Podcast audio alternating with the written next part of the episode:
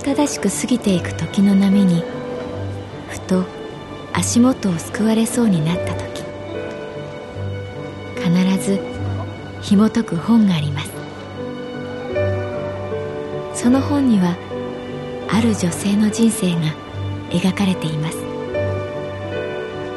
どこにでもあるごく普通の人生。でも本の中の彼女に出会うと心の湖に波紋が幾重にも広がるようにゆっくりと優しい言葉が満ちていきます。今日はどんな彼女に会えるでしょうか？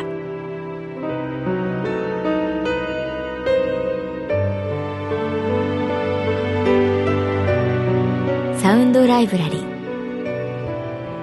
世界に一つだけの本。朗読は私木村多江がお送りいたします。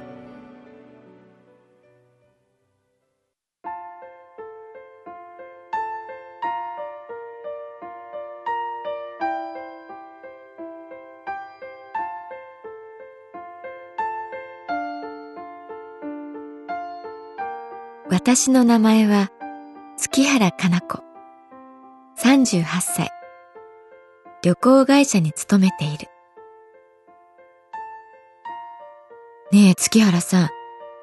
確かゴルフやるよね。私が勤める神保町支社の営業部課長。東本庄さんが額に汗をかきながらカウンターにやってきて言った。まあ、昔ちょこっと、今は封印してますけど、と答えると、OK。じゃあその封印、今すぐ解いてくれ。今週の日曜日、得意先とのコンペがあるんだけど、営業の柿本がぎっくり腰やっちゃって。頼むよ。この通り。出てくれないかな、コンペ。下手で迷惑もかけるし、と丁重に断ったが、東本庄さんは粘る。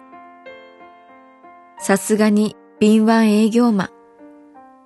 グルメ番組の石ちゃんのような巨体を小さくして頭を下げ続ける。生き返りは俺が責任持つ。下手くらいでちょうどいいんだ。一緒に回るのは優しい、気が置けないいい人ばっかりだから。そもそも今週の日曜日に予定がないと思われたのが一番心外だったけれど、結局押し切られてしまった。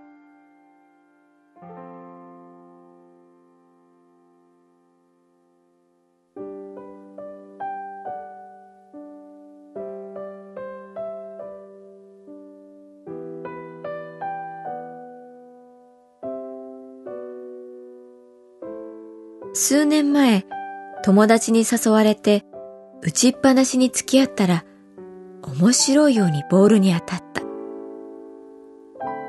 かなちゃん、才能あるよ。普通、空振りだよ。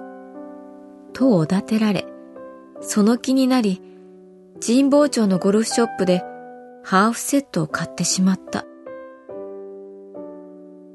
ゴルフがそんなに甘いものではないことを知ったのは、それから。一応レッスンに通ってはみたものの、思うように打てない。飛ばない。当たらない。あの最初の練習場が奇跡だったとわかる。私が落ち込んでいると、レッスンしてくれているイケメンの先生が言うまくいかないから、みんなのめり込むんですよ。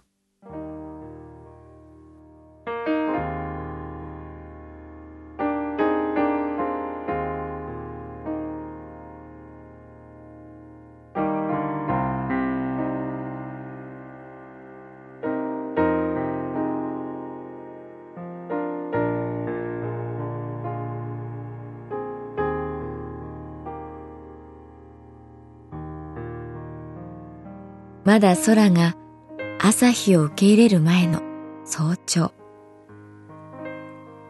東本庄さんが車で迎えに来てくれた。黒いタートルネックにジャケットを着た東本庄さんがキャディバッグを積み込んでくれる。本当に助かったよ。この新春コンペ。うちの今年の売り上げを左右する大事なセレモニーだから。いきなりプレッシャーをかけられる。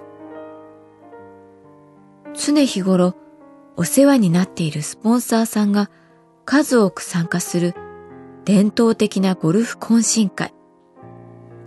東本庄さんの緊張が私の不安を倍増させる。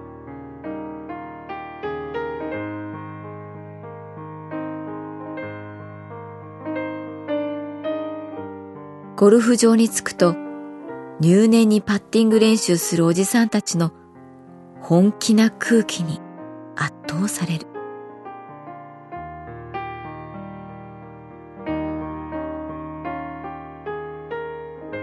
月原さんが一緒に回るのはさ、三人とも社長さん。どちらかというと、気難しいのは一人だけ。ほら、あそこ、赤いセーターのグレーのキャップかぶった人。黒岩さん。練習なのに、芝目を読むその姿からは、気合という名の蒸気が立ち上っているように見えた。印刷会社の社長さんでさ、この大会に照準を合わせて参戦してくるんだ。黒岩社長に気分よく回ってもらえるんだったら、何したっていいからな。え？あの、すみません。全員気が置けない、いい人ばっかりって。文句を言おうと思ったら、東本庄さんの姿は消えていた。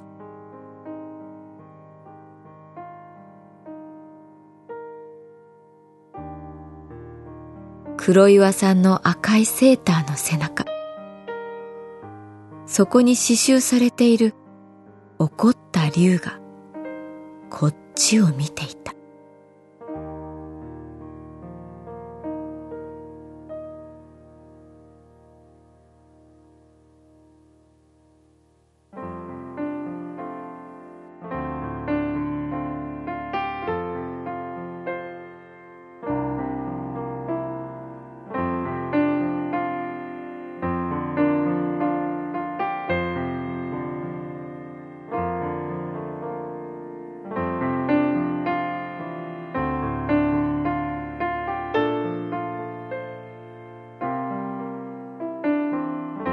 ピンチヒッターで参加したゴルフコンペ。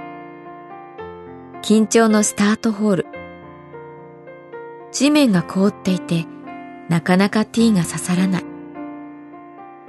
こんなに心臓に悪いスポーツがあるかと思う。朝早く起きて、冷え切った体のまま、クラブを振り回す。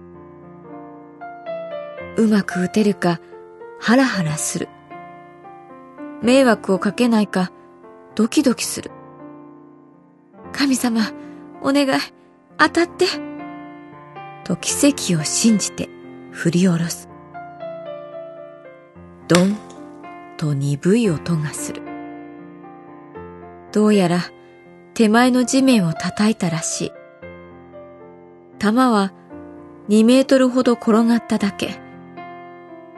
怖くて他の三人を見ることができない。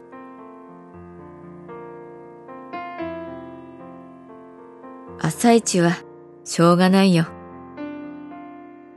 声をかけてくれたのは黒岩社長だった。低くていい声だった。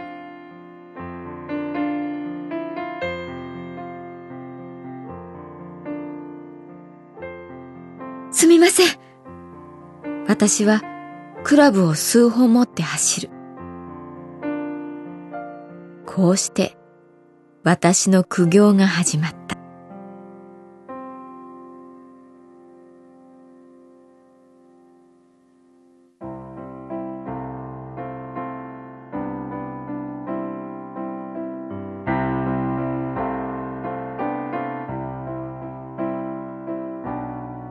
私以外の三人書店の社長さんは背が高く飛距離の人。黙々と自分のプレーに集中した。自動車販売会社の社長さんは変わった打ち方だったけれど寄せとパッティングがうまくスコアを無難にまとめた。そして黒岩さん。赤いドラゴンは絶不調だった。ドライバーは大きく右に曲がり、キャディーさんはファーと叫ぶ。二打目でまさかの OB。寄せはグリーンをオーバーし、パッティングはカップに嫌われる。すみません。私のせいです。と頭を下げる。いや、人や風やクラブのせいにしてるうちは、本当のゴルフはわからないよ。と黒岩さんは言った。黒岩さんは私のボールを探してくれた。私にバンカーショットを教えてくれた。自分のスコアのことはスタートホールに置いてきてしまったようだった。林に打ち込んでしまった黒岩さんのボールを一緒に探している時だった。今日のスコアみたいに、うちの会社も散々でね。湿った土と木々の匂い。落ち葉の中にボールはあった。いつだって成績を良くしようと戦ってきた。今日だってそうだ。諦めないこと。それしかないと思ってるよ。月原さん見てて、そう思った。ありがとう。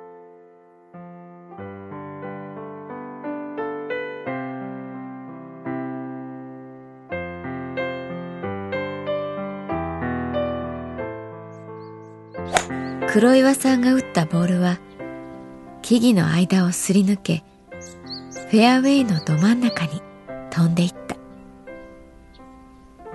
ナイスショット。私の声は真っ青な空に響いた。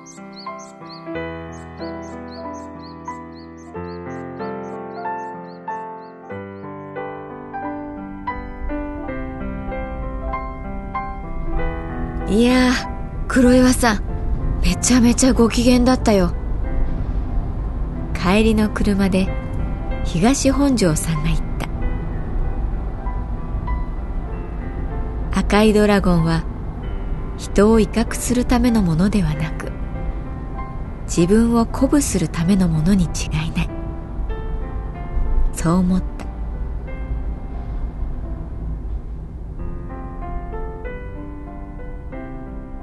黒岩さんが林から放った時のカンという音がまだ私の耳に心地よく残っていた。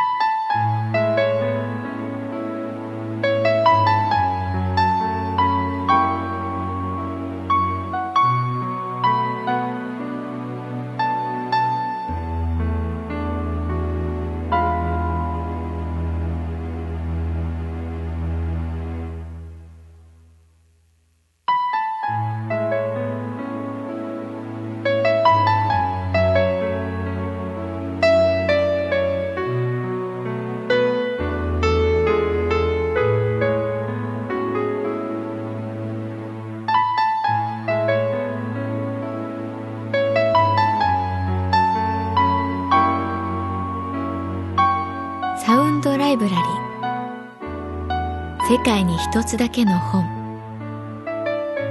作構成北坂正人朗読は私木村多江でお送りいたしました。